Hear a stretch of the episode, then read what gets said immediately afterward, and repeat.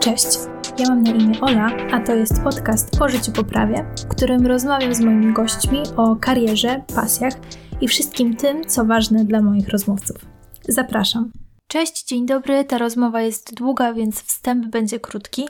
Za chwilę wysłuchacie rozmowy z Joanną Afr na temat rekrutacji młodych prawników, najważniejszych cech prawników, prawnika przyszłości i różnych aspektów tego, jak e, pokazać się od dobrej strony w oczach pracodawcy, zarówno na etapie rekrutacji, jak i na etapie początku współpracy. Ale zanim ta rozmowa, no to jeszcze chciałam Wam powiedzieć, że organizuję spotkanie społeczności Życie Poprawie, więc jeżeli chce, chcielibyście się e, spotkać ze mną oraz w gronie e, słuchaczek i słuchaczy tego podcastu, to zapraszam Was na Instagram, tam będą wszystkie szczegóły, a jeżeli nie tam, no to tradycyjnie też jak zawsze odsyłam na e, maila życiepoprawie.gmail.com bez polskich znaków, tam też wszystkie informacje w wiadomości zwrotnej udzielę. A tymczasem poznajcie moją dzisiejszą rozmówczynię.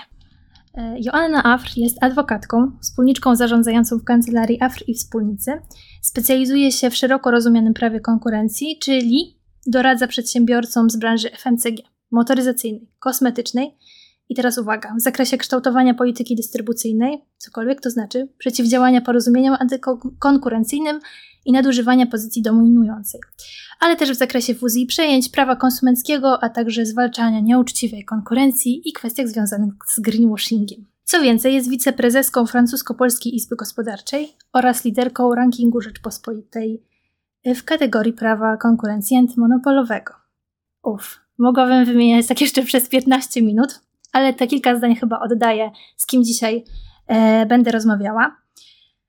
I myślę, że to też daje Wam obraz, dlaczego rozmawiam o tych tematach właśnie z Joanną.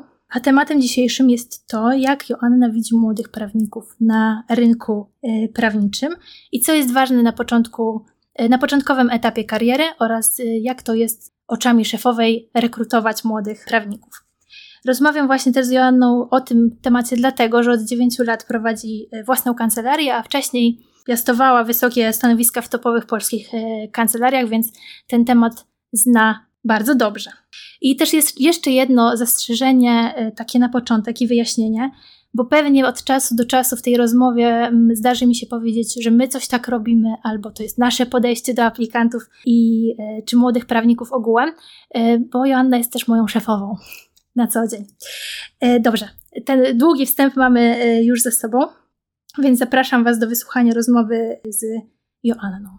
I teraz wreszcie się witam. Dzień dobry, Asiu. Dzień dobry, Olu. Bardzo Ci dziękuję za zaproszenie do tego podcastu. Ja też może taką małą, e, takie małe zastrzeżenie na początku. E, jeżeli e, współpracujemy razem z Olą, to oczywiście Odbywa się to w ramach naszej kancelarii. Natomiast trzeba powiedzieć, że podcast, w którym dzisiaj występuję, jest absolutnie osobistą, indywidualną decyzją Oli o tym, żeby go prowadzić. I jak ja rozumiem, misją tego podcastu jest to, żeby pokazać absolwentom prawa, ale czasami też i studentom prawa, że studia prawnicze można wykorzystać na różne sposoby w życiu zawodowym. Wszystko, wszystko się zgadza, jak najbardziej. Dziękuję Ci, Asiu, za to zastrzeżenie. I też dziękuję za to, że znalazłaś czas w swoim pobrzegi zapełnionym kalendarzu, bo musicie wiedzieć, że kilka razy y, zdarzyło nam się przełożyć te, te rozmowy, więc tym bardziej się cieszę, że e, wreszcie chodzi, dochodzi ona do skutku i mam nadzieję, że wszystko pójdzie dobrze. Na pewno. Biorąc pod uwagę, że to Ty organizujesz, to nie mam wątpliwości. Dobrze, już, już sobie e, Słuchajcie, chciałabym jeszcze uporządkować jak zwykle tę rozmowę i też e, dać Wam znać, jak ona będzie wyglądała, bo chciałabym poruszyć trzy tematy. Po pierwsze, chciałabym, żebyście e, Joannę bliżej poznali, ale szczególnie z uwzględnieniem tej perspektywy i wspomnień jej początków kariery. Potem rekrutacja młodych prawników, co jest ważne. I trzeci punkt to takie spojrzenie, może trochę z lotu ptaka na, na to pokolenie nowych prawników, bo dużo, dużo się o tym mówi, o, o tym pokoleniu Z też, więc, więc może uda nam się o tym porozmawiać. Mhm. Dlaczego zostałaś prawniczką? Jak, jak wspominasz te początki swojej kariery, ale też ten etap podejmowania decyzji, że chcesz iść na prawo? To jest trudne pytanie, bo ja już, ja już kiedyś o tym, znaczy kiedyś, nawet całkiem nie, niedawno pisałam na moim profilu na LinkedInie. Ja na początku wcale nie wiedziałam, że chcę być prawnikiem i wybrałam się do liceum o profilu biologiczno-chemicznym. Moje przekonanie było takie, że będę, że będę lekarzem, ale na drodze ku szczęściu stanęła chemia. okazało się, że. Nie była to e, chemia do żadnego chłopca? Nie, nie była to chemia do żadnego chłopca, natomiast właściwie brak chemii do chemii. I, e, I chemia nie była moją mocną stroną. Działania na molach zupełnie mi nie wychodziły. No i mój projekt pod tytułem e, Lekarz gdzieś tam w Afryce, ratujący życia, niestety nie mógł dojść do skutku ale potem, jak już ja byłam w takim profilu eksperymentalnym, to były lata 90. i wtedy, wtedy powstawały właśnie takie nowe pomysły na to, jak edukować, jak kształcić młodzież. I to liceum, które zresztą serdecznie pozdrawiam, siódme liceum ogólnokształcące we Wrocławiu imienia Krzysztofa Kamila Baczyńskiego. Właśnie to liceum e, miało taki pomysł na te klasy eksperymentalne i myśmy w ciągu dwóch lat robili program czterech z takich wiodących przedmiotów właśnie biologia, chemia, fizyka, matematyka i następnie dwa lata to były takie profilowane już przygotowania do egzaminów. No i po tych dwóch latach można było zmienić tak, ten profil. Ja wtedy poszłam na, na Humana. Przez chwilę moim marzeniem było, że zostanę aktorką. Potem moim marzeniem było, że zostanę pisarką. A potem mm, pomyślałam sobie, że trzeba było pokosztować życia studenckiego i najfajniej jest korzystać z życia studenckiego, jak się nie mieszka w mieście, w którym jest uniwersytet, bo wtedy można mieszkać w akademiku. Przynajmniej takie były moje wtedy wyobrażenia. I sprawdziłam, bo Wrocław miasto uniwersyteckie, więc sprawdziłam sobie, jakiego kierunku nie ma we Wrocławiu i to była iberystyka. Wymyśliłam sobie, że pojadę na studia do Krakowa, na Uniwersytet Jagielloński, bo tam była ta iberystyka. E, zaprezentowałam mój pomysł moim rodzicom, którzy popatrzyli na mnie tak e, naprawdę z z dużą wyrozumiałością, pokiwali głowami. Ja mówię, to zgadzacie się? Oni powiedzieli, tak, tak, oczywiście, ale słuchaj, czy ty wymyśliłaś sobie, jak ty będziesz to finansować? No i to właśnie był ten moment, kiedy moja kariera e, znawcy języków e, iberyjskich e, niestety padła w gruzach.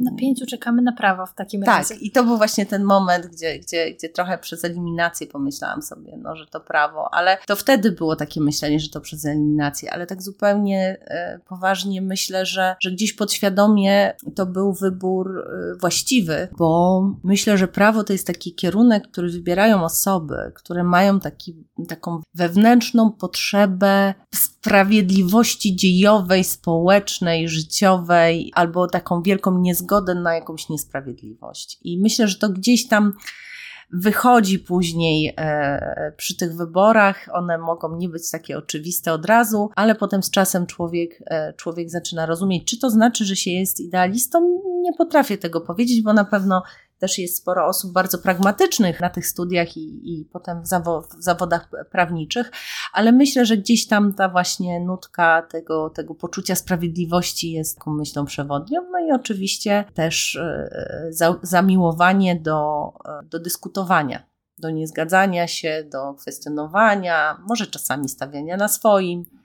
A miałaś taki moment, w którym mm, utwierdziłaś się w takim przekonaniu, to takie, takie uczucie, że to, to było to, no bo na, początku jest przynajmniej teraz, mhm. jak rozmawiamy, no to jest droga eliminacji, wybór studiów, tak. ale ten moment takiego przekonania się, że dobrze, to ja będę to robić. Było coś takiego? Oj, było kilka, kilka takich, takich sytuacji i myślę, że pierwsza pojawiła się e, na trzecim roku studiów. Szybko. Mi się wydawało, że, że właśnie było dosyć późno, ale to było, to było na trzecim roku studiów. Wtedy też trochę w taki szalony sposób, idąc za instynktem, ja chyba muszę powiedzieć, że to były lata 90., bo dyplom studiów e, magisterskich odebrałam w 98 roku, natomiast wtedy to był czas transformacji i zmian. Ja byłam wielką euroentuzjastką, nadal nią jestem. Tutaj moje poglądy nie uległy zmianie, natomiast wtedy to była trochę taka futurystyka, bo myśmy jeszcze wtedy nie byli nawet kandydatem. Ten, te, te 91 połowa tych 90 lat, nawet, nawet początek tej drugiej połowy, no to był taki czas, kiedy, kiedy rzeczywiście mm, obok wsparcia ekonomicznego, które, które płynęło z krajów e, zachodnioeuropejskich, pojawiły się też inicjatywy związane z taką wymianą naukową, studencką, e, z otwieraniem e, w Polsce kierunków właśnie związanych z europejskimi inicjatywami. No i między innymi we Wrocławiu pojawił się, pojawił się taki kierunek system decyzji publicznych w Europie. To brzmi bardzo skomplikowanie, ale tak naprawdę chodziło o to, żeby uczyć studentów, jak funkcjonuje Unia Europejska. I te studia były takim programem e, typowo francuskim. To się ładnie nazywa DSS, czyli Diplôme des études supérieures spécialisées, czyli tak naprawdę jest to, są to takie studia podyplomowe, które we Francji trwają rok, a organizatorzy, którzy podpisali umowy z Uniwersytetem Wrocławskim, postanowili ten program zrealizować w ciągu dwóch lat i e, mój dyplom przez rok leżał w szufladzie, bo można było mi go dopiero wydać, jak będę miała magisterkę, a magisterka była rok później. Także to, to, to tak trochę śmiesznie, ale to było bardzo fajne. To były takie pierwsze doświadczenia też międzynarodowe, gdzie, gdzie właśnie nas, e, studentów polskich, uniwersytet, czy właściwie ten Instytut Studiów Politycznych w Strasburgu zaprosił na, na, na takie, taki dwutygodniowy wyjazd, e, na spotkania ze studentami tamtejszymi, trochę zwiedzania, trochę imprezowania, trochę e, właśnie poznawania zwyczajów, kultury, to było naprawdę bardzo, bardzo fajne doświadczenie. Ono mi też e, otworzyło drzwi do kolejnego fajnego doświadczenia. Mianowicie we Francji e, każdy dyplom studiów podyplomowych e, z tej serii właśnie DSS to są studia, które gają do uzyskania dyplomu takiego stażu. Ten staż musi się odbywać albo w firmie, albo w jakiejś instytucji. I ponieważ e, w Polsce w tamtym czasie nie było czegoś takiego jak staże, więc musiałam sobie takiego stażu poszukać we Francji. W ogóle też jeszcze tak, te studia odbywały się w języku francuskim i też e, może warto powiedzieć, e, że one mnie zmusiły do tego, żeby się nauczyć francuskiego, ale tak naprawdę dosłownie, gdyż jak startowałam rekrutacji do tego programu, zupełnie nie mówiłam po francusku. Tutaj się przyznam, że powiedzenie do odważnych świat należy, myślę, że jest bardzo, bardzo adekwatne. Co zrobiłam? Otóż rozmowy kwalifikacyjne też odbywały się w języku francuskim. Ja wtedy byłam na jakimś takim poziomie na zasadzie e, chciałabym się napić e, szampana albo wody mineralnej, e, nazywam się tak i tak, mieszkam tu i tu. I to był mój poziom francuskiego. Mhm. Więc poszłam wtedy do kawiarenki internetowej wyszukałam sobie w tej kawiarence, bo wtedy nie, nie mieliśmy internetu w domu, wyszukałam sobie w kawiarence e, jakieś strony internetowe, 10 najczęściej zadawanych pytań podczas rozmów e, rekrutacyjnych. Mi się podoba ta historia. Opracowałam sobie odpowiedzi na te pytania w języku polskim, oczywiście wchodząc w głowę tych potencjalnych pytających, wymyślając sobie, jakie te, jak te pytania ze środowiska pracy mogą się przełożyć na takie pytania do studentów. Jak przygotowałam sobie te odpowiedzi w języku polskim, poszłam do mojej przyjaciółki, która studiowała e, romanistykę i bardzo dobrze mówiła po francusku i poprosiłam, żeby mi napisała to fonetycznie. No i nauczyłam się tego na pamięć. Skutecznie, jak słyszę. Y, skutecznie, dlatego że na 10 pytań dostałam 3 pytania, które zrozumiałam i na które odpowiedziałam zgodnie z tym, co się nauczyłam, co sobie przygotowałam. I jak odpowiedziałam na 3, to ci prowadzący tak widziałam po ich twarzach, że byli bardzo, bardzo zadowoleni i właściwie już tak pokiwali głowami, więc ja tak z ruchu ich ciała i z mowy ciała wyczytałam, że to już jest ten moment, kiedy ja już mogę sobie pójść. Wstałam, odwróciłam się tak lekko napięcie, już szłam w kierunku wyjścia i nagle ktoś za mną zawołał, coś zaczął do mnie mówić, ale ja już absolutnie nie rozumiałam, co ta osoba mówi, więc tylko ładnie dygnęłam, tak jak, e, e, prawda, tam w filmach z dworu Ludwika XIV, taki ładny e, dyk i wyszłam uśmiechając się bardzo serdecznie od ucha do ucha.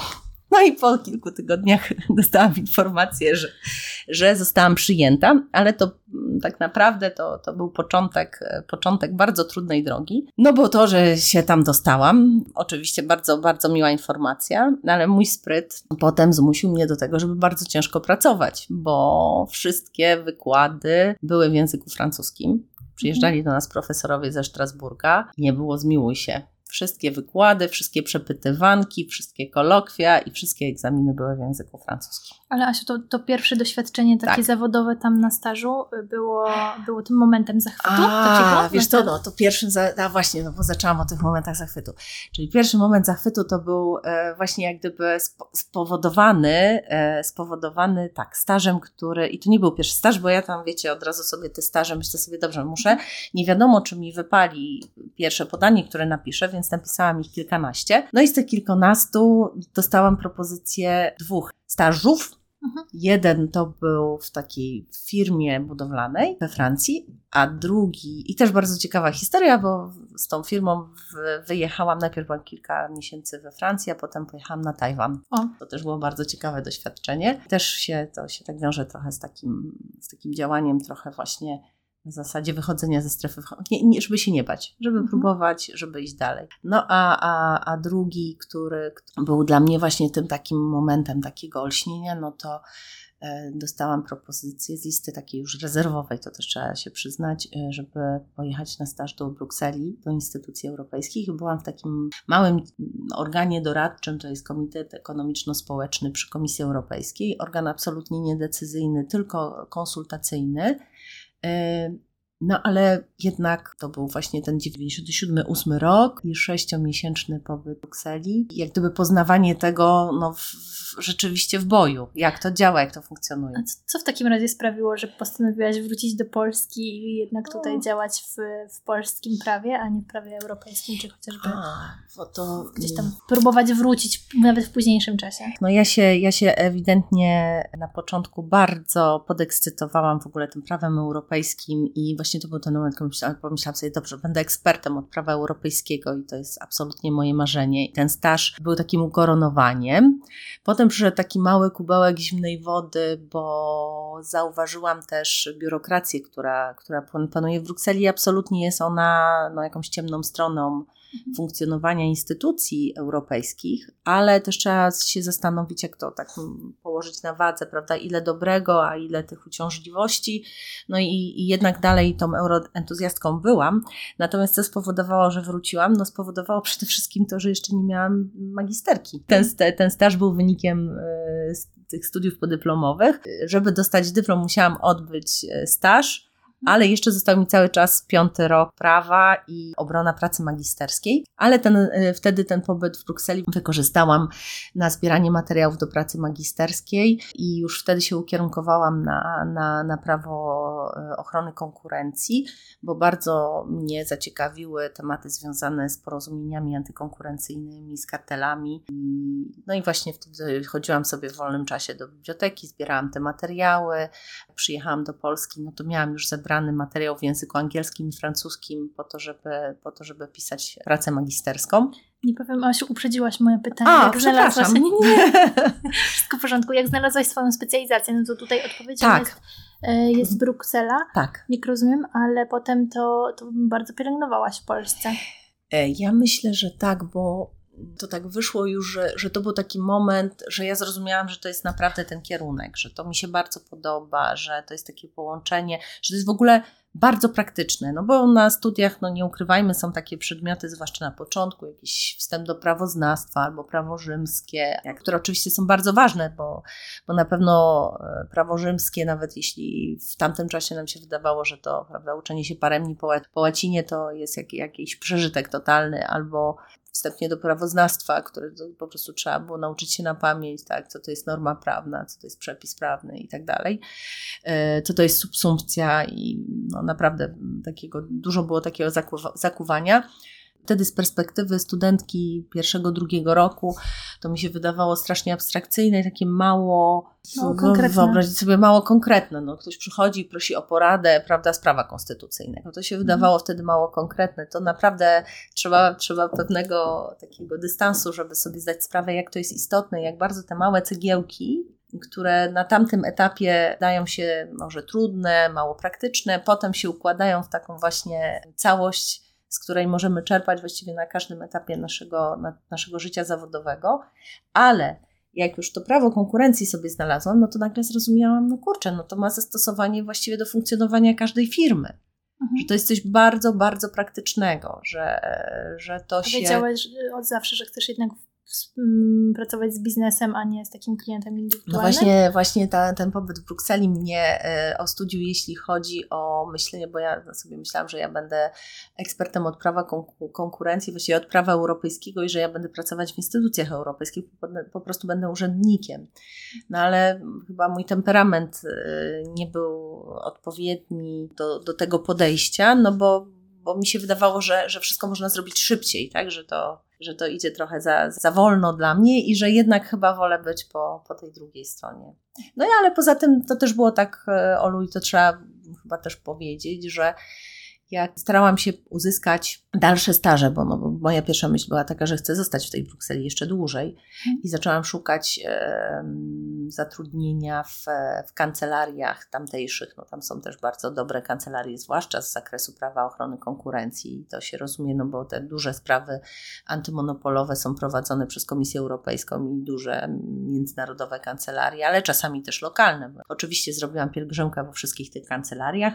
E, udało mi się e, spotkać z osobami odpowiedzialnymi za rekrutację do interesujących mnie działów, ale wszyscy jak jeden mąż odpowiadali świetnie, fantastycznie, ale proszę najpierw skończyć studia. A teraz chciałabym wrócić jeszcze, już wrócić do, do Polski i do Twoich pierwszych e, doświadczeń zawodowych w Polsce. Jak to było, jak to wyglądało hmm. i jak to wspominasz? I może z takim e, lekkim porównaniem do realiów Twojego postrzegania teraz, jak młodzi prawnicy zaczynają. Czy było trudno? No, wiesz, było bardzo, bardzo trudno, ale jeszcze, jeśli się nie obrazisz, to powiem jeszcze, że u mnie to było takie działanie od ogółu do szczegółu, czyli najpierw hmm. była ta nauka, były te studia z zakresu politologii, tak, bo ten system decyzji publicznych w Europie. Jak skończyłam te studia, wróciłam do Polski, obroniłam moją pracę magisterską, to pojechałam na kolejne studia podyplomowe, tym razem już z prawa europejskiego do Lyonu.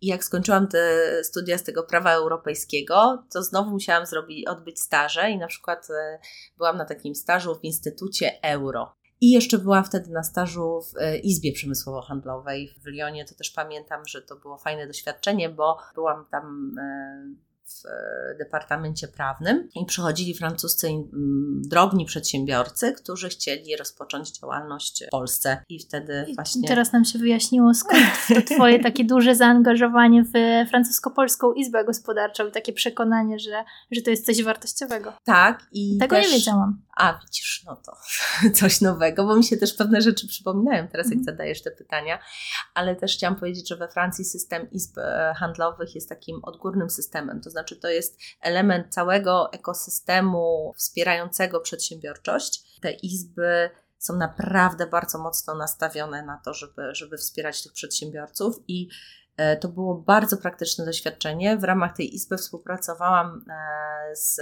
fantastycznym francuskim adwokatem, którego też pozdrawiam bardzo serdecznie, jeśli kiedykolwiek usłyszy ten podcast, Guy de Foresta to też jest adwokat z Lyonu. On się specjalizował w tamtym czasie w prawie podatkowym. Wspólnie właśnie z Guy de Foresta przygotowaliśmy taki poradnik dla przedsiębiorców francuskich, którzy chcieli rozpocząć działalność w Polsce. Oczywiście tu były bardzo takie podstawowe informacje, no ale myślę, że, że też to było pomocne i to był też taki moment, kiedy obudziła się we mnie taka myśl, że no tak, to jest jednak zawód ten nasz zawód prawniczy jest zawodem e, takim służebnym w stosunku do biznesu, że to jest takie ułatwianie, takie wspieranie, otwieranie, trochę bycie takim przewodnikiem w budowaniu e, biznesu, no i też e, duża nasza rola w edukacji, tak? właśnie w tym, żeby być takim trochę ambasadorem prawa. Miód na moje serce.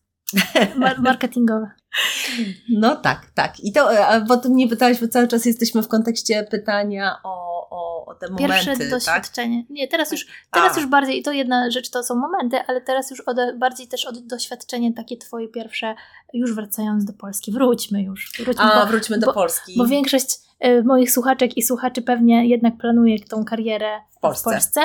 Jak to było? Oj, było okropnie trudno, e, ponieważ e, ja chciałam wrócić do Wrocławia, a w tamtych czasach jeszcze e, zawody prawnicze były mocno zamknięte i no właściwie bez takiej rekomendacji środowiskowej, właściwie nawet nie można było złożyć papierów, żeby zdawać na aplikację. A już w ogóle z takim profilem europejskim, prawo europejskie, jakieś prawo konkurencji, które jeszcze było w mocnych powijakach w Polsce, no to, no to, było, to było bardzo trudno.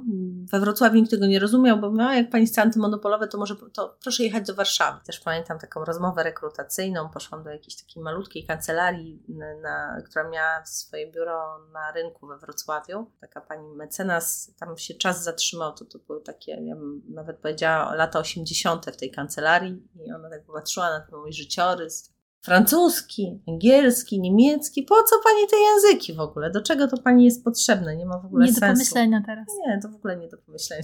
Tak, ja mówię tak, a jeszcze jakiś system decyzji publicznej w Europie. Jakieś prawo konkurencji. Proszę pani, to, to, to, to takich tematów to my nie mamy zupełnie.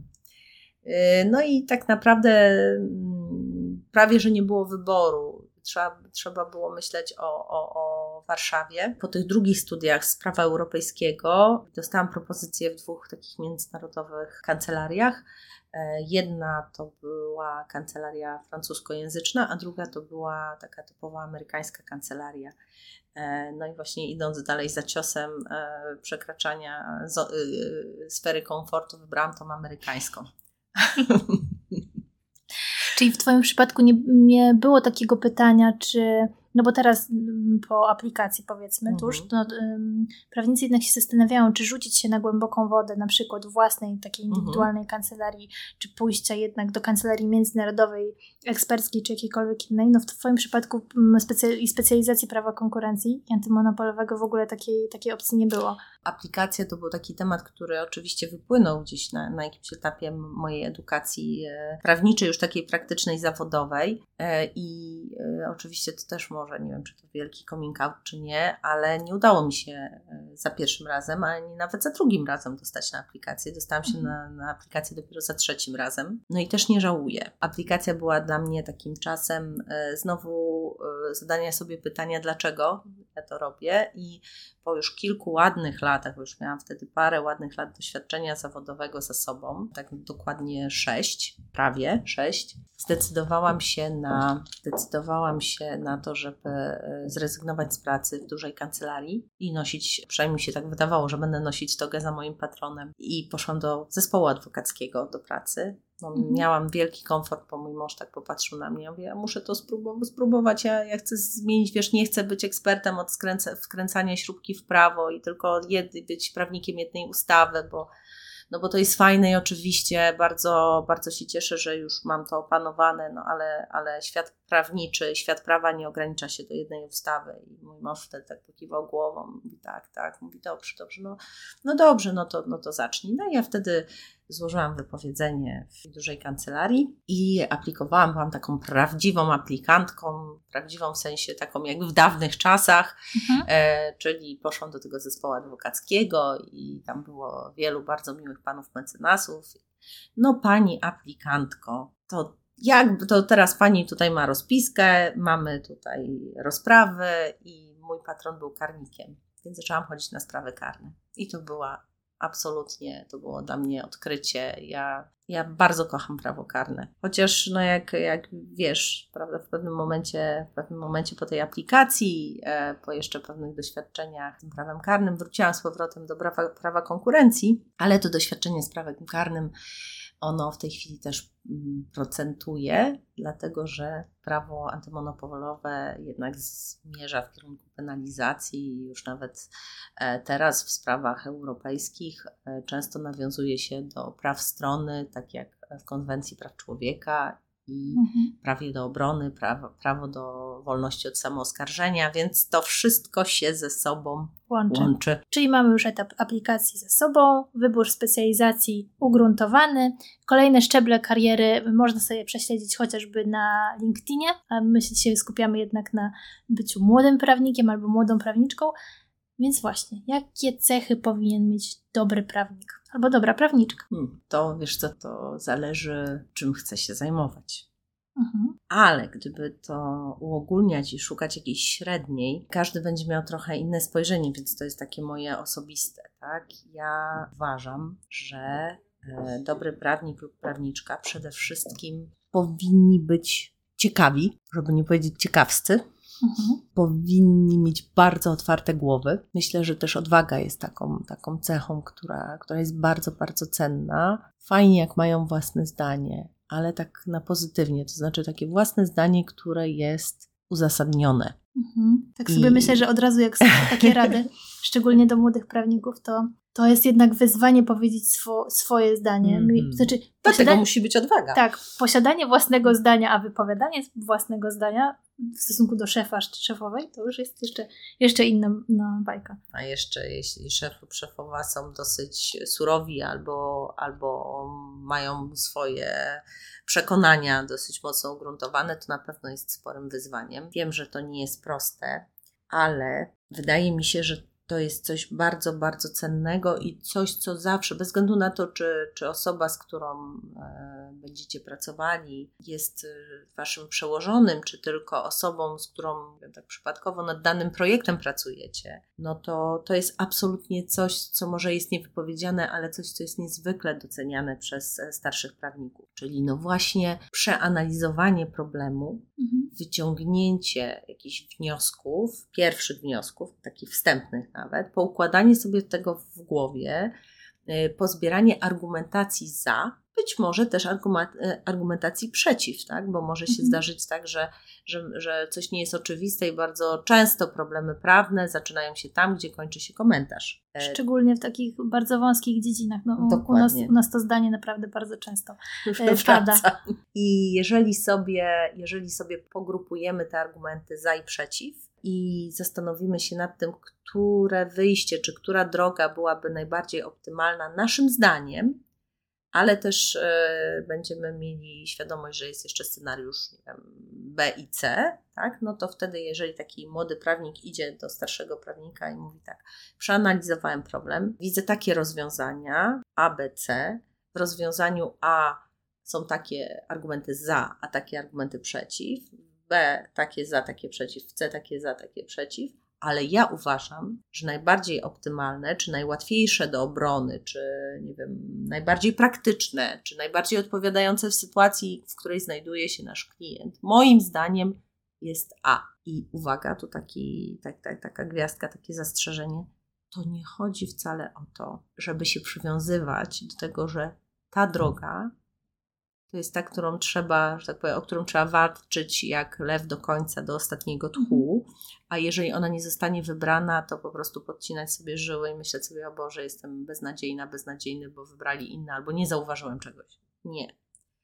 To jest tylko po to, żeby jak gdyby budować taką dojrzałość tego projektu. No bo wiadomo, że e, kolega czy koleżanka, z którym pracujemy nad tym projektem, który jest doświadczonym prawnikiem, on być może takich projektów już miał kilka, albo miał jakieś podobne doświadczenia i jakieś rozwiązania się sprawdziły, jakieś nie. My dzisiaj, oceniając e, od takiej strony, można powiedzieć, bardziej teoretycznej problem, nie możemy przewidzieć jego konsekwencji tak na 100%.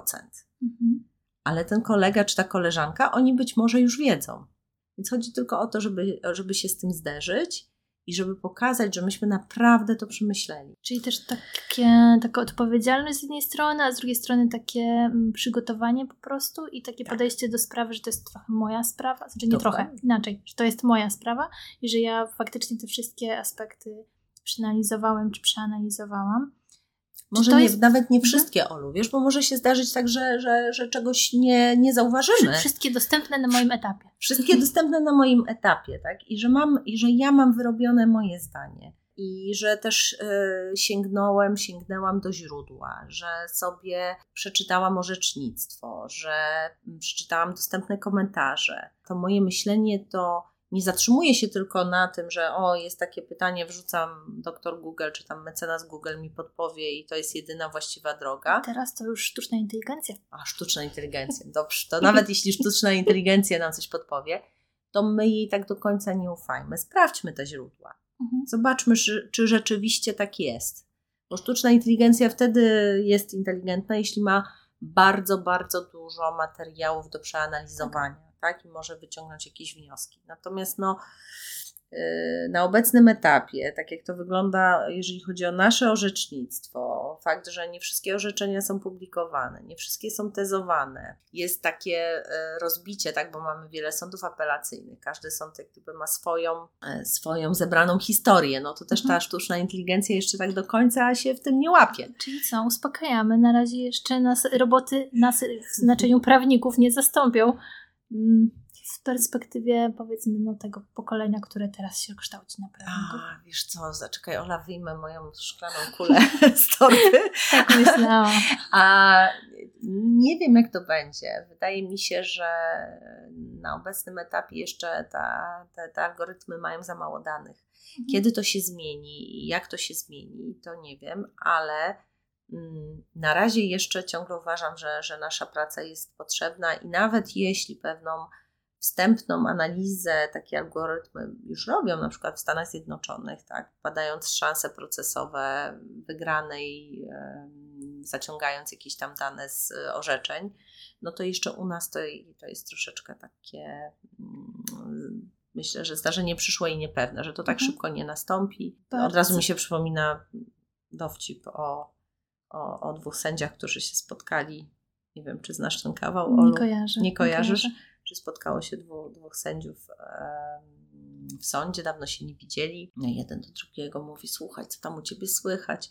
A ten drugi mówi, wiesz, no mam taki problem, no, sąsiadka mnie pozwała i mam normalnie sprawę cywilną o odszkodowanie. Ale jak to sprawa o odszkodowanie? No tak, problem polega na tym, że ona twierdzi, że mój pies e, ją pogryzł, a tak poza tym to, że regularnie y, sika jej na wycieraczkę i że zniszczył jej kwiatki, które posadziła przed oknem. Ale jak to przecież ty nie masz się w ogóle czym martwić, mówi ten pierwszy sędzia. Nie musisz się absolutnie niczym martwić, przecież ty nie masz psa. A ten drugi sędzia mówi: No, biorąc pod uwagę nasze orzecznictwo, to moje szanse na wygraną oceniam na 50%. Auć. Najwyżej zastanawiałam, zastanawiałam się, kurczę, żałuję, że nie przyjmowałam zakładów, czy będzie dzisiaj dowcip. Mamy to odhaczone. E, Asiu, przemknęłyśmy bardzo sprytnie do etapu już realizacji projektów i wykazywania się ale przed, przed tak, starszymi prawnikami, ale chciałam Cię jeszcze zapytać o jedną rzecz, co zwracasz uwagę, bo to jest taki, mhm. to jest chyba taki trudny moment na etapie zdobywania pierwszego doświadczenia, zdobywania mm, pierwszej pracy mm, albo nie wiem, staży i innych takich pierwszych prac, nazwijmy to mhm. ogólnie. Na co Ty zwracasz uwagę podczas rekrutacji takich młodych prawników? Możesz to sobie podzielić na studentów i aplikantów, mhm. bo podejrzewam, że wymagania co do tych dwóch tak. grup są troszeczkę, e, troszeczkę inne, ale co, nie wiem, wpisać w CV albo jak się zaprezentować na rozmowie rekrutacyjnej. Uwaga, trochę będziemy zdradzać teraz, jak tutaj można się do nas dostać, ale co jest takie cenne w oczach, e, w oczach e, no, szefowej kancelarii. No bo u nas to jest tak, że jednak mimo wszystko, czy to są aplikanci, studenci może rzadziej, ale jednak w tych, w tych procesach rekrutacyjnych bezpośrednio uczestniczysz. Bardzo często uczestniczę bez, bezpośrednio, to, to prawda. Jeżeli chodzi o studentów, to e, chciałam powiedzieć, że do tej pory rekrutacja studentów odbywała się w oparciu o konkurs. Organizowaliśmy przez e, ostatnich kilka lat tak, takie konkursy, które dotyczyły naszych wiodących dziedzin. Kazus prawa konkurencji i kazus własności przemysłowej. Dawaliśmy odpowiedni czas, trochę też wskazówek, czego my oczekujemy. Była ograniczona liczba znaków, które trzeba było e, wykorzystać, żeby udzielić odpowiedzi, i zazwyczaj chodziło nam też o to, o to żeby ta odpowiedź była taką bardzo często w zadaniu, czy tam w, w, uczestnik miał zrobić, no mhm. to chodziło o przygotowanie jakiejś krótkiej informacji, czy to mailowej, czy, czy jakiejś mikroopinii na jakiś temat. I w, e, wtedy zwracaliśmy uwagę mm, na sposób pisania, na takie syntetyczne podejście do problemu, na wyłowienie tego problemu, jego przeanalizowanie i przelanie na papier. Wiesz, Olu, u nas e, takim znakiem kancelarii jest prosty język. E, też mocno stawiamy na to w edukacji naszych, naszych młodych kolegów i koleżanek. Oduczamy oduczamy skomplikowanego języka, wskazujemy też, do kogo kierujemy te nasze informacje, czyli żadne tudzież, ówdzież, jakoby, atoli, podmiotowy, przedmiotowy i tak dalej, to, to, mhm. to absolutnie nie znajdują zastosowania. A jeżeli chodzi o takie, takie też bezpośrednie rozmowy, e, czy nawet e, propozycje rozpoczęcia w takiej stałej współpracy z kancelarią po tym, jak ktoś już odbył u mhm. nas staż, to, to to, co zawsze mm, jest dla mnie ważne, poziom takiej samodzielności, ale takiej pozytywnej samości. To nie chodzi, żeby była Zosia Samosia, czy tam Jaś mhm. sa, Samoś, tylko chodzi o to, żeby żeby ktoś mierzył siły na zamiary, ale właśnie był taki autonomiczny, że żeby starał się sam znaleźć to rozwiązanie, e, żeby się nie poddawał mhm. i żeby, żeby dążył do tego, żeby zamknąć projekt. Nawet, czy to będzie malutki projekt, czy to będzie duży projekt, czy to będzie, no bo wiadomo, że jeżeli mamy do czynienia ze stażystami, no to te zadania są bardzo różne. Nie zawsze są to wielkie merytoryczne sprawy i od razu, nie wiem, pisanie wielkich pozwów albo, albo ogromnych opinii. To czasami są czynności, powiedziała, bardziej takie, takie przyziemne, ale zawsze doceniam kreatywność. Jeżeli ktoś spotka się z jakąś trudnością na swojej drodze i będzie potrafił tą trudność rozwiązać, albo znajdzie jakiś pomysłowy sposób na to, żeby sobie z tym poradzić, no to, to, to dla mnie jest wskazówka, że to jest taka osoba myśląca, mhm. zaangażowana, która nie boi się wyzwań, właśnie ma w sobie taką, taką odwagę i jak się postawi jej zadanie, no to po prostu, kolokwialnie mówiąc, ten temat to wiezie. Mhm. A u aplikantów to jest już y, wyższy poziom i wyższe oczekiwania? U aplikantów, no to też zależy, który rok aplikacji, mhm. ale tak, to już jest, to już jest, e, poprzeczka jest troszkę wyżej, bo mm, tak się zastanawiam jeszcze z tymi studentami, to chyba najmłodszy student, jakiego mieliśmy, to jest student drugiego roku, to był student drugiego roku prawa. I powiem szczerze, jak teraz patrzę z pewnej perspektywy, e, to drugi rok to jeszcze jest za wcześnie na praktyki mhm. dlatego że jeszcze jest za mało tej, tej takiej twardszej, twardszej wiedzy. Także ja rekomenduję, żeby na praktyki e, do kancelarii chodzić począwszy od, od jakby zakończenia trzeciego roku e, mhm. studiów, bo wtedy już są też te duże przedmioty, tam jest prawo karne, i prawo cywilne, tak, i prawo administracyjne.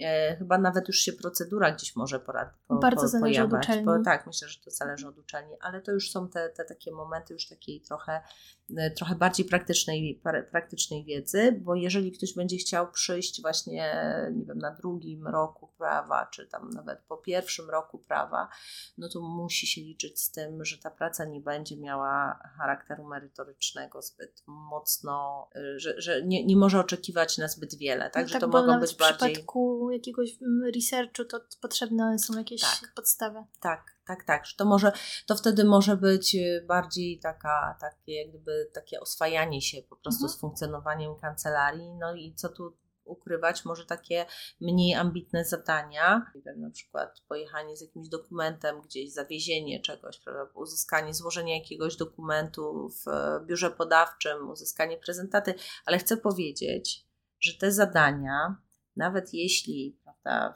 w, nie wiem, w jakimś rankingu ambitnych zadań może nie są zbyt wysoko, to chciałam powiedzieć, że one są też ważne.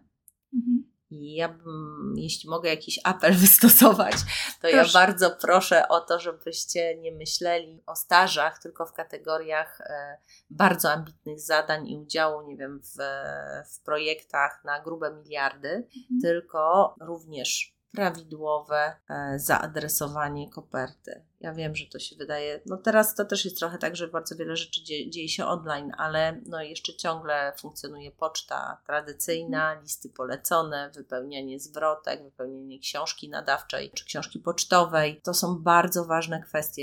Chciałam powiedzieć, że obieg dokumentów w kancelarii jest jednym z najważniejszych tematów, e, jakimi, jakimi każda kancelaria może się zmierzyć, a uchybienie terminowi, czy w postępowaniach cywilnych, czy w postępowaniach administracyjnych, karnych może jest trochę lżej, no bo tam wiadomo, że zawsze, zawsze jakoś ten sąd jest takim tutaj gospodarzem tego postępowania, ale takim gospodarzem, co tam ciągnie za język i za rękę i każe coś tam dokładać, przynosić i, i zawsze trzeba działać na korzyść tego klienta, ale tam te terminy nie są jakieś, to nie jest proces formułkowy, tak? bo mhm. chodzi o ludzkie nie wiem, życie i wolność. Natomiast w sprawach, w sprawach administracyjnych albo w sprawach cywilnych, no to trzeba pamiętać o tym, że terminy, terminy zawite, nie, których nie można przedłużyć, e, no to absolutnie na przykład nie nieprawidłowy obieg korespondencji, to, że coś nie zostanie odnotowane we właściwy sposób, albo że sąd nie zostanie poinformowany, nie wiem, o zmianie adresu kancelarii, albo e, o zmianie pełnomocnika, może kosztować po prostu e, przegranie sprawy.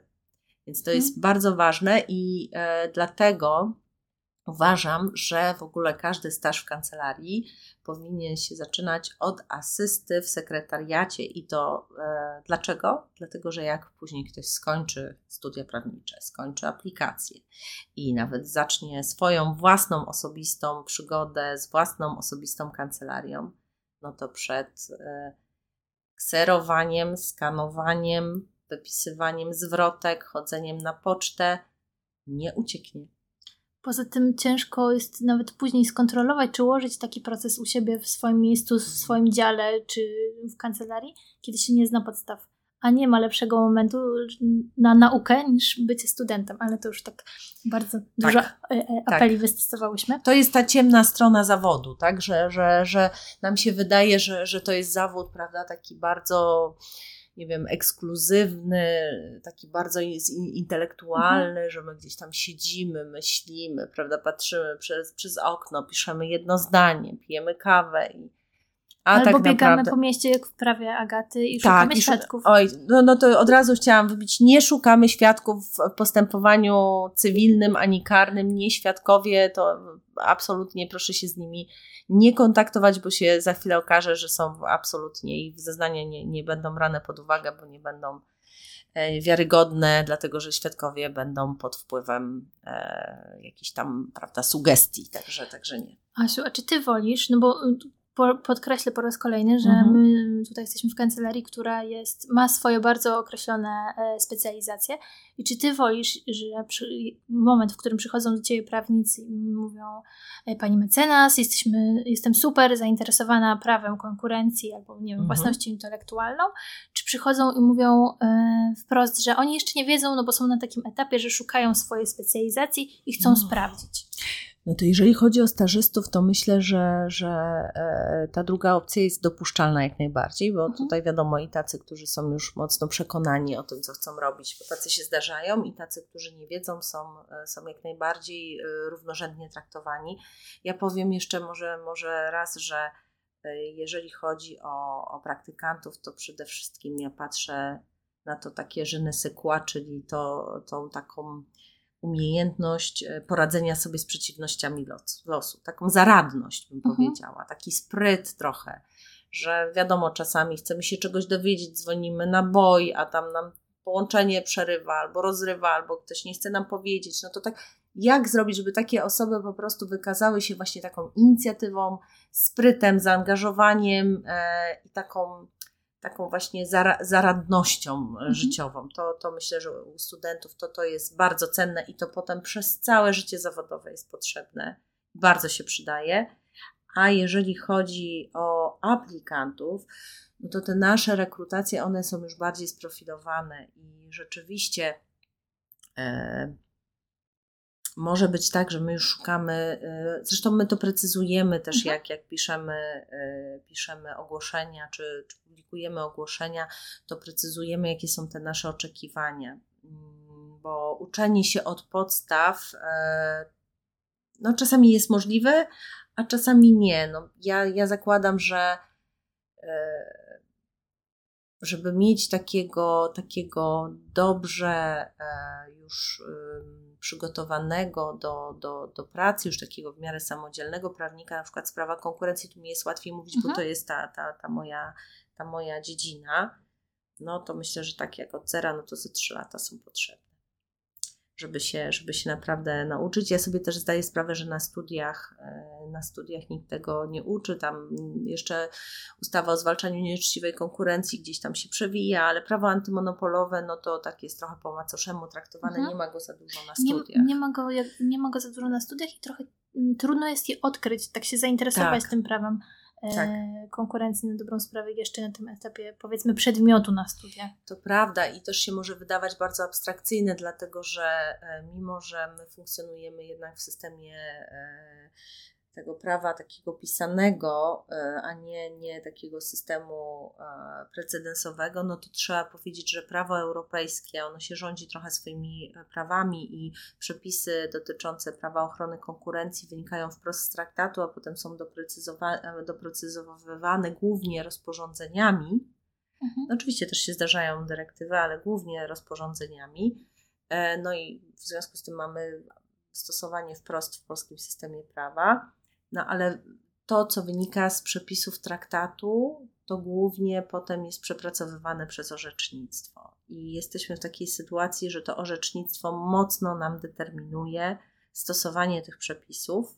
Fajnie, jeżeli ktoś, e, jeżeli ktoś e, jest zainteresowany, że on już jednak ma takie chociaż to ogólne spojrzenie na te przepisy, że wie, mhm. zna te podstawowe, podstawowe instytucje, wie, wie czym jest porozumienie, kto, do kogo stosuje się te przepisy, e, co to znaczy nadużywanie pozycji dominującej, co to w ogóle jest pozycja dominująca, co to jest rynek właściwy. A czy to znaczy, że na takich rozmowach rekrutacyjnych sprawdzasz, y, no właśnie, co sprawdzasz? Wiedzę merytoryczną, to jak ktoś się wypowiada, jaki ma stosunek do tej pracy, wypytujesz, co wie na temat kancelarii, jak, jak to, to wygląda? to są to... rzeczy? To zawsze zależy od stanowiska, na które, na które rekrutujemy w danym momencie. E, I jeśli to, są, jeśli to są studenci, a też zdarzają się tacy, którzy właśnie też gdzieś pojechali na jakiegoś Erasmusa, zainteresowali mhm. się tym prawem konkurencji, e, mają jakieś zainteresowanie, na przykład e, też mamy teraz kolegę, który, który zdobył moje serce swoją wiedzą na temat private enforcement, czyli takiego trochę połączenia e, prawa konkurencji z procedurą cywilną w naszym mhm. wypadku, tak? Więc to nie musi być tak, że wiem wszystko o wszystkim, ale może być jakiś wycinek, a może być też tak, że jest jakaś baza do tego, żeby, żeby dalej budować i pogłębiać tą wiedzę, że ja widzę, że, bo, mm, że, że są podstawy do tego, żeby dalej rozwijać, że nie trzeba się wszystkiego uczyć od zera, ale w przypadku, i to głównie w przypadku aplikantów teraz, tak, e, tak do tak. zespołu prawa konkurencji. Jeżeli chodzi o, o studentów, no to właśnie przede wszystkim ta otwarta głowa. O co pytam? Ja mm, jestem też zainteresowana takimi umiejętnościami właśnie autoprezentacyjnymi. No bo jeżeli ktoś jest prawnikiem, a jeżeli jeszcze ktoś ma plany takie, żeby zostać adwokatem albo radcą prawnym, to też może oznaczać, że będzie musiał e, kiedyś tam w przyszłości chodzić do sądu. To znaczy, że e, musi umieć prezentować swoje stanowisko. Mhm. Czyli jest kwestia jakiejś śmiałości, sposobu wyrażania swoich myśli, mówienia pewnej logiki wypowiedzi, e, ale też takiego, gdyby takiej samooceny trochę, no bo też pytam bardzo często o to, e, co, co ludzie uważają za swój sukces życiowy, co jest dla nich ważne, no bo tak naprawdę to mogą być bardzo różne rzeczy, jeżeli ktoś jest bardzo młodą osobą i na przykład jeszcze nie, nie miała, że taka osoba żadnego doświadczenia zawodowego w prawie. No to na przykład dla niej sukcesem e, może być e, jakieś osiągnięcie w ramach wolontariatu albo organizacja jakiejś konferencji. No, znam parę osób, które, które do nas przyszły i na przykład miały bardzo fajne doświadczenia w samorządzie studenckim, mhm. tak? albo działały prężnie w Elsie. Nie będę tu wymieniać. Tak, to prawda. Niektórzy tak robili. Niektórzy tak robili, dokładnie. Więc, e, więc to też jest takie po prostu. Mm, e, to pokazuje na przykład, jeżeli ktoś się angażuje w działalność wolontariatu albo e, w działalność właśnie w ramach samorządu studenckiego czy jakichś mhm. organizacji studenckich, to też pokazuje na jego zaangażowanie. Ciągle ta rozmowa, mam wrażenie, nasza gdzieś krąży wokół inicjatywy, zaangażowania, takiej odpowiedzialności też. Tak. I samodzielności. Pytanie w takim razie, Asiu, jest takie. Chciałabym Cię zapytać, jak Ci się współpracuje z tym młodym e, pokoleniem prawników? Czy ono takie faktycznie jest mm, z Twojego doświadczenia? rozmów rekrutacyjnych i, i wiadomo współpracy też z młodymi e, prawnikami. I czy to się może zmienia na, z Twojej perspektywy? Zmienia. No bo już ja... no, od, od, dobrych kilku lat mm, rekrutujesz, czy też pracujesz z, z, z młodzieżą? Mm. Jakkolwiek nazwać tak dwudziestokilkulatków. ja myślę, Olu, że, że jest kilka rzeczy, na które trzeba zwrócić uwagę. Są rzeczy, które się absolutnie niezmiennie nie zmieniają. Mhm. To, jest, to są te kompetencje miękkie, których e, oczekują pracodawcy czyli właśnie. I które kompletnie nie są nauczane na tak, studiach? Których, tak, których kompletnie nikt nie uczy, nikt nie uczy nas na studiach. Jesteśmy absolutnie samoukami w tym zakresie. E, I oczywiście niektórym wychodzi to trochę lepiej, innym może trochę gorzej, ale to jeszcze e, to, że ktoś na przykład jest bardziej ekstrawertyczny, oczywiście w tym pierwszym kontakcie może, może wypadać le, lepiej. Ktoś, kto jest introwertyczny, może mu się wydawać, że wypada trochę gorzej, ale no, wiesz, to, to nie jest też taka nauka ścisła, bo na przykład mam takie wspomnienia, i to są jakieś takie wspomnienia z wielu lat, bo jak wcześniej pracowałam nie w swojej kancelarii, tylko w innych kancelariach, to był taki czas, kiedy mój e, ówczesny chlebodawca uznał, że ja to mam nosa do ludzi, jak on to mhm. tak nazwał, i właściwie e, zostałam wydelegowana do praktycznie wszystkich rekrutacji prawniczych. I właściwie nie oczekiwano ode mnie tego, że ja sprawdzę, czy ktoś jest specjalistą w danej dziedzinie, czy to było, nie wiem, prawo bankowe, czy podatki, czy nieruchomości, bo ja się na tym po prostu nie znam i nie byłabym w stanie tych kompetencji sprawdzić, ale bardziej chodziło właśnie o to, o te takie kompetencje miękkie, o to, żeby jak gdyby wyczuć tą osobę i to jest strasznie takie niemierzalne, ale na przykład... Yy, E, dla mnie to, czy ktoś był wielką gadułą, czy raczej był taką osobą z rezerwą, jeszcze nie, nie było i nadal nie jest e, jakimś miernikiem, tak? Bo na przykład wtedy, jak widzę, że ktoś jest taki troszkę bardziej wycofany, e, no to wtedy patrzę, jak formułuje myśli. Staram się zadawać pytania takie trochę bardziej otwarte, żeby ta osoba musiała mi coś opowiedzieć, żeby musiała przedstawić swój sposób myślenia. I to jest dla mnie też bardzo ważne. Ja na przykład na studiach uwielbiałam logikę. Mhm. Chociaż z matmy jestem beznadziejna, ale logika e, była dla mnie takim przedmiotem, który właśnie bardzo no, no, no, no, naprawdę czułam się jak ryba w wodzie i na przykład dla mnie to jest bardzo ważne, żeby, żeby patrzeć jak ktoś buduje wypowiedzi, żeby to były takie zamknięte całości, żeby, żeby to było uporządkowane, żeby to się wszystko ze sobą właśnie fajnie mhm. łączyło, mhm. żeby był w tym jakiś sens, więc, więc na przykład na to zwracam mocną uwagę, więc nawet jeżeli ktoś jest taki trochę bardziej wycofany, no to wtedy staram się mu dać przestrzeń, ale też staram się weryfikować, bo są takie osoby mocno hop do przodu, mhm I też odradzam e, takie ubarwianie. No bo pamiętam taką, e, taką rozmowę, gdzie zobaczyłam życiorys. No i słuchajcie, no po prostu młody człowiek, świeżo tak po studiach, tam z jakimś malutkim doświadczeniem zawodowym, i ja tam czytam, co to ta osoba nie robiła. No normalnie udział w takiej transakcji, w siakiej transakcji owakiej transakcji, jakieś tam gigantyczne no, miliony. Ja w życiu w takich transakcjach nie brałam udziału, myślę sobie, wow. No, no i z zaciekawieniem potem zaczynam rozmawiać mówię, mówię a czy, czy, czy, czy kandydat mógłby, ale co to były za doświadczenia? No i, i, jak już docisnęłam tą osobę tak, tak mocniej do, do, do tego, żeby wiedzieć, co dokładnie robiła w tym projekcie, no bo tam wtedy usłyszałam, że tak, że chyba taki cały zespół był powołany i ten zespół coś tam robił. Myślę sobie, no dobrze, no ta osoba przynajmniej wie, na jakim etapie, że tak powiem, w całej tej, w całej tej organizacji się znajdowała i jak był zorganizowany projekt, to dobrze świadczy o tym, kto ten projekt spinał. Ja mówię, ale co tak dokładnie ta osoba robiła? No i słyszę, że ta osoba tam, nie wiem, kserowała dokumenty. No i oczywiście wracamy do kserowania mhm. dokumentów, mhm. o których mówiłam.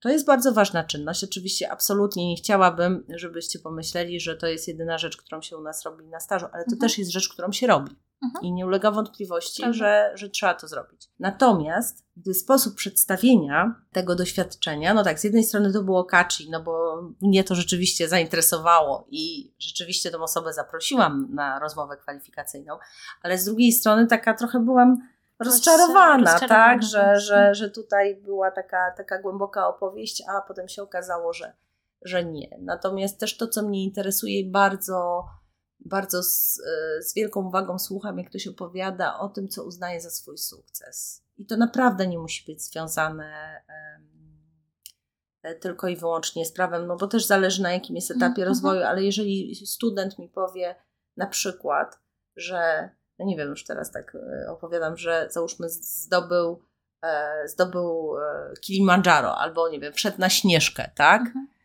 Albo jest maratończykiem, albo brał udział w konkursie poetyckim, krasomówczym.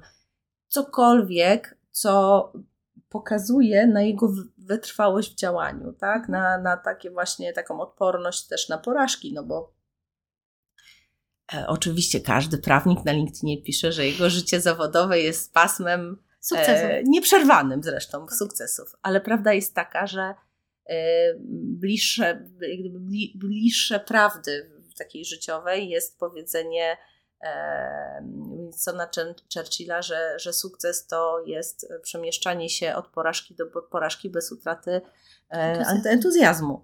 No i to, to trochę tak jest, że, że mm, mówiłam Ci na początku, Olu, że mm, wydaje mi się, że to, co motywuje ludzi, żeby stali się prawnikami, to jest to wewnętrzne poczucie sprawiedliwości. Mhm Natomiast e, czasami albo na początku e, rozwoju zawodowego to idzie w parze z takim, z takim poczuciem, że, że e, to, co, że takie, taką identyfikacją, że to, co ja robię, to jestem ja. Jeżeli ja nawalę albo zrobię coś nie tak, to znaczy, że ja jestem do kitu i że ja wszystko robię źle i że to absolutnie, że się nie nadaje do zawodu i że w ogóle co ja dalej zrobię, no, takie totalne identyfikowanie się tej osoby z, z tym, co się wydarzyło. Mhm. A to tak nie jest. Ja wiem, że moje słowa w tej chwili yy, od razu yy, wiele nie zmienią w, w głowach e, ludzi, którzy tak myślą. Ja sama tak myślałam też wiele razy, mhm. ale to też jest tak, że że potrzebna jest ta wytrwałość i takie niezrażanie się, że, że może nam się coś nie udać, może się coś e, nie powieść, nie pójść zgodnie z planem. No i, i wtedy co? No, no nie możemy tego wszystkiego stawić. Trzeba po prostu poprawić koronę, zebrać myśli, wyciągnąć wnioski, bo to jest najważniejsze, żeby się uczyć na swoich błędach, żeby wyciągać wnioski i potem e, znajdować takie rozwiązania, które będą przeciwdziałały powstaniu tych samych błędów w przyszłości. To jest doskonała odpowiedź na pytanie, którego nie zadałam, chociaż o. ominęłam je tutaj z listy, jak się nie poddawać mimo porażek, ale niektórych pytań nie trzeba zadawać, żeby uzyskać na nie odpowiedzi. Ale pamiętasz, że rozmawiałyśmy, że nie będziesz mi dawała e, w ogóle żadnej informacji o pytaniach? Tak, przekaz, przekaz myśli, przekaz myśli zadziałał, ale, e, ale to dobrze. To, to, to dobrze. Ja bym chciała, Asiu, jeszcze jeden temat z Tobą poruszyć i zapytać Cię, poprosić o wyciągnięcie tej szklanej kuli jednak, mhm. E, o takie kompetencje mm, prawnika przyszłości. Powiedziałaś to y, o tym, co ty cenisz, czego ty szukasz mhm. w młodych prawnikach, i myślę, że to będzie bardzo dobra podpowiedź e, dla, dla wielu osób, bo myślę, że na początku kariery to jest właśnie ta trudność, że nie wiemy do końca, czego ktoś będzie szukał, i wydaje nam się, że kurczę, no nie zaimponujemy komuś z dwudziestoletnim doświadczeniem swoją wiedzą, więc czym mogę komuś zaimponować? Mhm. E, no ale świat się zmienia, idzie do przodu. Nowe technologie, nie tylko sztuczna inteligencja, ale nowe technologie wkraczają do kancelarii. Może nieco później w niektórych aspektach, ale mhm. jednak. Więc, y, więc pytanie, no właśnie, czy to, czy to będzie autoprezentacja, czy może posługiwanie się tymi nowoczesnymi narzędziami, czy, czy może coś zupełnie innego? Co mówi szklana kula? Co mówi szklana kula?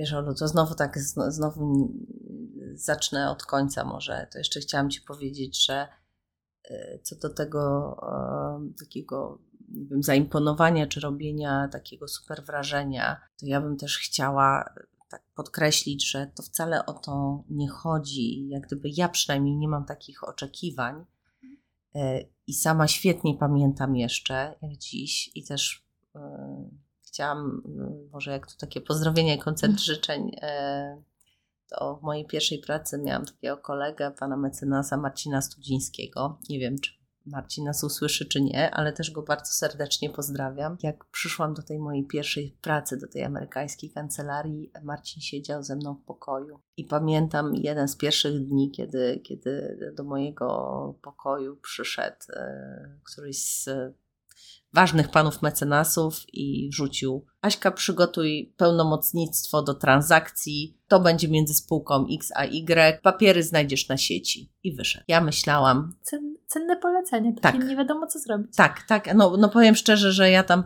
mm, po prostu się rozpadłam na milion kawałków i wpadłam w panikę, trzęsły mi się ręce i w ogóle nie wiedziałam co ja mam zrobić. Od razu myślałam o tym, że że Boże, ja nie, poda, nie podołam temu tematowi, a przecież napisanie pełnomocnictwa, no to taki basic i w ogóle, no jaka jestem strasznie niekompetentna, że ja nie potrafię tego zrobić, w ogóle gdzie ja mam coś znaleźć, jak ja mam to znaleźć. E, no, powiem szczerze, że, że Marcin wtedy, e, i nie tylko wtedy, ale wielokrotnie, tak, wielokrotnie mi pomagał, e, ale też to, to, to, to, to było bardzo cenne, że on nie robił tego za mnie.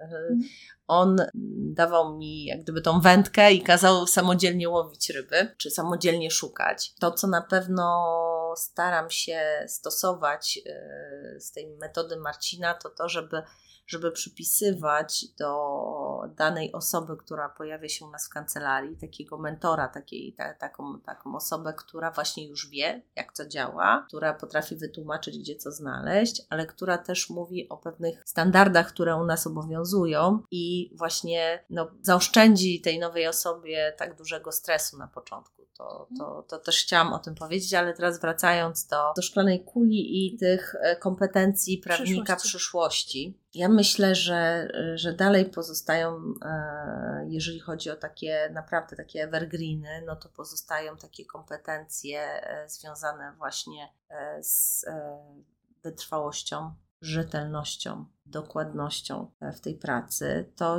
to, mm, to, to są bardzo trudne tematy, ale też bardzo ważne jest to, żeby dobrze zrozumieć polecenie, żeby się upewnić, czy dobrze zrozumieliśmy polecenie, czyli komunikacja jako taka i e, sparafrazowanie pytania, które dostaliśmy, upewnienie się, że e, wiemy o co chodzi temu zlecającemu, czyli też pewna odwaga, żeby się nie bać, no bo ja wtedy w tym przykładzie, no to ja absolutnie spanikowałam, e, stojąc przed jednym z, z partnerów e, kancelarii, tak, no bo oczywiście powinnam to wszystko wiedzieć, tak mi się wydawało, ale to jest nieprawda, tak, nie, nie, nie można tak zakładać, czyli musi być też ta odwaga, e, właśnie wysoki poziom kompetencji takich komunikacyjnych i e, Myślę, że innowacyjność, ale taka innowacyjność, żeby tu nie wymyślać od razu jakichś mega algorytmów, ale taka, takie myślenie, jak sobie uprościć życie.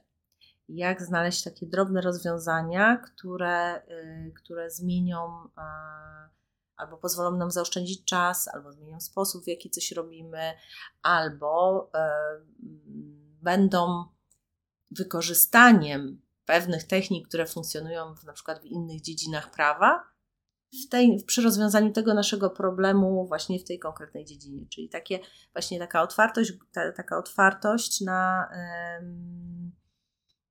na właśnie takie nowe pomysły, danie sobie przestrzeni na to, żeby, żeby właśnie zastanawiać się dlaczego, jak. Czyli co, no, no, ta komunikacja właśnie otwartość i taka rzetelność, taki, taki, taki mm, solidny warsztat e, z prostym językiem, z umiejętnością e, dobrego mm, wyrażania swoich myśli. E, no, mm, bym powiedziała, że ta logika gdzieś jest też bardzo wysoko. To są te takie evergreeny, które bez względu na to, czy jesteśmy w XX wieku, czy w XXI, czy będziemy w XXI, myślę, że, że one będą bardzo przydatne. Czyli zdecydowanie o zadbanie takie, o takie podstawy najzwyczajniej, najzwyczajniej tak. w świecie. Jeszcze nie wchodzimy w ogóle do kodeksów, tak? Jeszcze nie wchodzimy do przepisów. Na razie mówimy po prostu o, o pewnej postawie. E, no i ta odpowiedzialność, którą Ty przywołałaś kilka mhm. razy, e, która oznacza, że bierzemy jakieś zadanie i traktujemy je jako, jako nasze od początku do końca, do momentu, kiedy się upewnimy, że klient przeczytał, zapoznał się, zrozumiał, nie wiem, miał pytania lub ich nie miał. Mhm. Że to nie jest tak, że po prostu napiszemy, wysyłamy starszemu prawnikowi, najlepiej jeszcze o 17.59 e, albo tam w zależności mhm. jak kancelaria praktuje i zniknięciu jak duch e, w przestworzach, tylko właśnie takiemu skomunikowaniu się z tym, kto nam zleca pracę, dowiedzeniu się na kiedy to jest, na kiedy to jest potrzebne, jak to ma wyglądać, jaką ma mieć formę, jakie jest to oczekiwanie. Zresztą, wiesz, Ola, mi się wydaje, że, że, że teraz e, nawet e, myślę, że to nowe pokolenie prawników ma łatwiej, bo, bo ono jako, jako konsumenci różnego rodzaju usług ma określone oczekiwania e, w stosunku do, do usługi, którą kupuje na rynku. No i to jest dokładnie to samo, tylko że z drugiej strony, tak? Jeżeli, jeżeli jesteście klientami jakiegoś sklepu czy jakiejś platformy online'owej, no to e, macie oczekiwanie, czy w ogóle ludzie mają oczekiwanie, że, prawda, że się dowiedzą, że ten produkt był na składzie, że został spakowany, że jest w tej chwili w procesie, nie wiem, wysyłki, że już został wysłany, że został odebrany od kuriera i że za chwilę, za chwilę zostanie przywieziony, nie wiem, do paczkomatu albo do, albo do, do konkretnego, po to konkretny adres. No i też można sobie pomyśleć, że jak mamy klienta, i on wysyła nam jakieś zapytanie prawne, to jest dokładnie tak samo, jak jego oczekiwania są dokładnie takie same, jak, jak, jak moje Tylko czy twoje. Jak, prawda? Tak, dokładnie, dokładnie, więc to też jest bardzo ważne, żeby tak na to patrzeć. Bardzo się cieszę, że, że poruszyłaś ten temat, bo już chciałam tę rozmowę e, zamykać powoli, ale ten temat taki jest, myślę, że nam obu bliski, e, ale też ważny z perspektywy takiego przygotowywania się do zawodu prawnika czyli zadbanie o takie swoje biznesowe kompetencje, biznesowe e, podejście, bo moja obserwacja, krótka, bo krótka, no bo ja skończyłam kilka, kilka lat temu studia prawnicze, ale dopiero pracując y, gdzieś tam, powiedzmy, obok zawodu prawniczego, e, to dostrzegłam, że mm, na studiach wpaja nam się, że y, praca prawnika, no to właśnie jest ta praca doniosła. Etos i patos. Tak, z prawem i my tutaj teraz będziemy rozdawać karty, trochę. Y, też seriale w nas to utwierdzają, nie, nie oszukujmy się. A potem idziemy do kancelarii, spotykamy się z biznesem, czy to są właściciele jakiegoś przedsiębiorstwa, czy to są, nie wiem, działy sprzedaży, czy jakiekolwiek inne. Y, no i oni nie oczekują, że my będziemy pisać mm, opinię na 15 stron, tylko konkretnego rozwiązania, wskazania zagrożeń i czy to nie I jest... I oceny ryzyka. I oceny ryzyka. I czy, czy to nie jest ta rzecz, którą jak najwcześniej powinniśmy jako młodzi prawnicy w sobie gdzieś właśnie pielęgnować, dowiadywać się, rozumieć jak, jak działają biznesy nowoczesne, jak działa sprzedaż, marketing, e, wszystkie te takie bardzo praktyczne mm, aspekty prowadzenia, bo jeżeli chcemy pracować z, z biznesem, to teraz taka gwiazdka. Tak, o, widzisz wprost w końcu na któreś pytanie odpowiedziałam. Tak, absolutnie masz stuprocentową rację i to też teraz jak to pytanie mhm. zadawałaś, to y, zauważyłam pewną prawidłowość.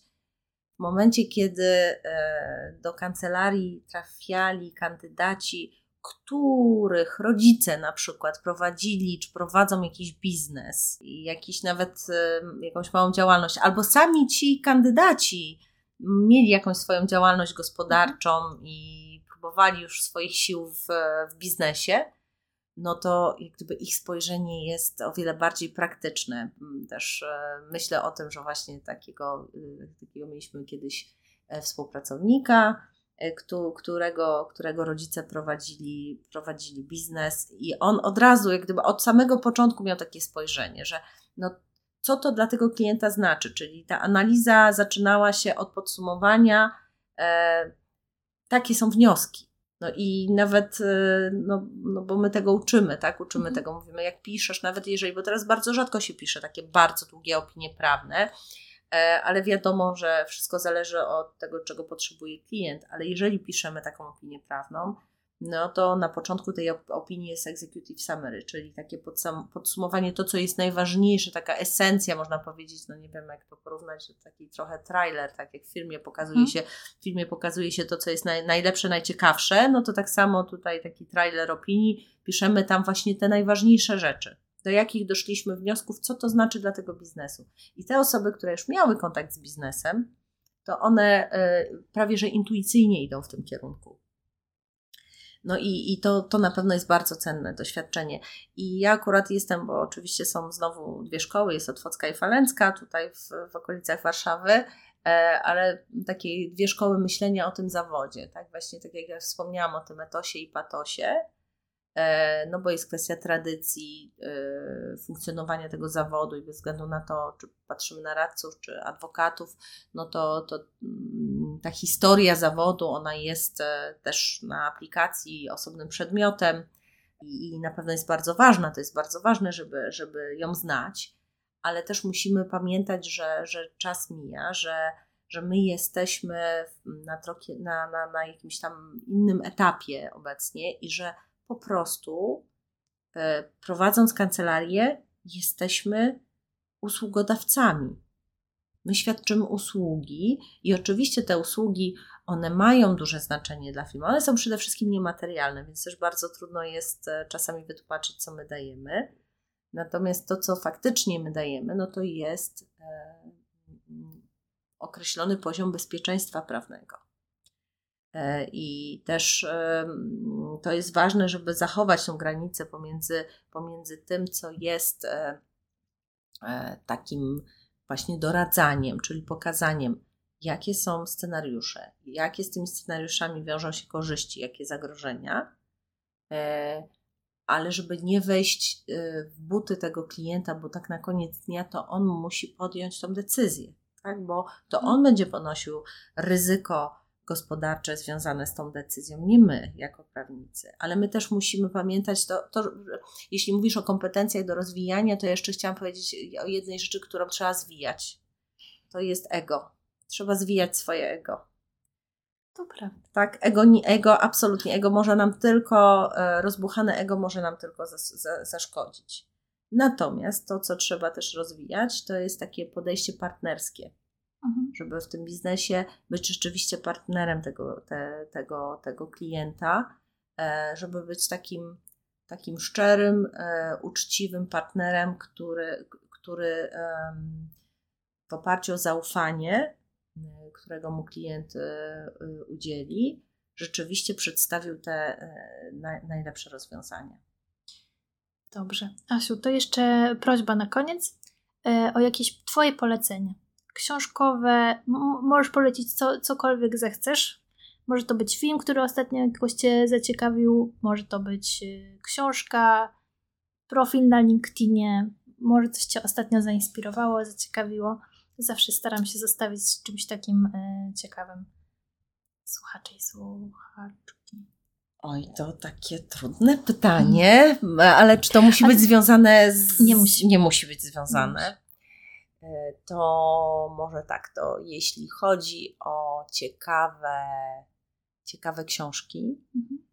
E, takie bym powiedziała, e, nakierowane na, na samorozwój, to ja bym chyba poleciła Atomowe Nawyki, w tej chwili nie pamiętam autora, ale... Damy w opisie odcinka. Dokładnie. Jeżeli chodzi o mm, książki takie, bym powiedziała, historie, no to powiem szczerze, jest taka książka, która, która e, czytała mi się bardzo dobrze. E, to jest Dobre Wychowanie. Też nie pamiętam w tej chwili autorki, mhm. ale bardzo polecam Nowy Jork, lata 20-30 ubiegłego stulecia. I bardzo ciekawa historia również dotycząca wyborów życiowych e, podejmowanych przez bohaterów. Asiu, ja Ci bardzo dziękuję za rozmowę. Mam nadzieję, że Wam też się podobało, więc liczę na to, że ocenicie mój podcast w swojej aplikacji podcastowej. Ja teraz bardzo też dziękuję od razu tym osobom, które już oceniły e, mój podcast. Zapraszam Was też na, e, na Instagram Życie Poprawia i do usłyszenia w kolejnym odcinku. Jeszcze raz dziękuję, do usłyszenia.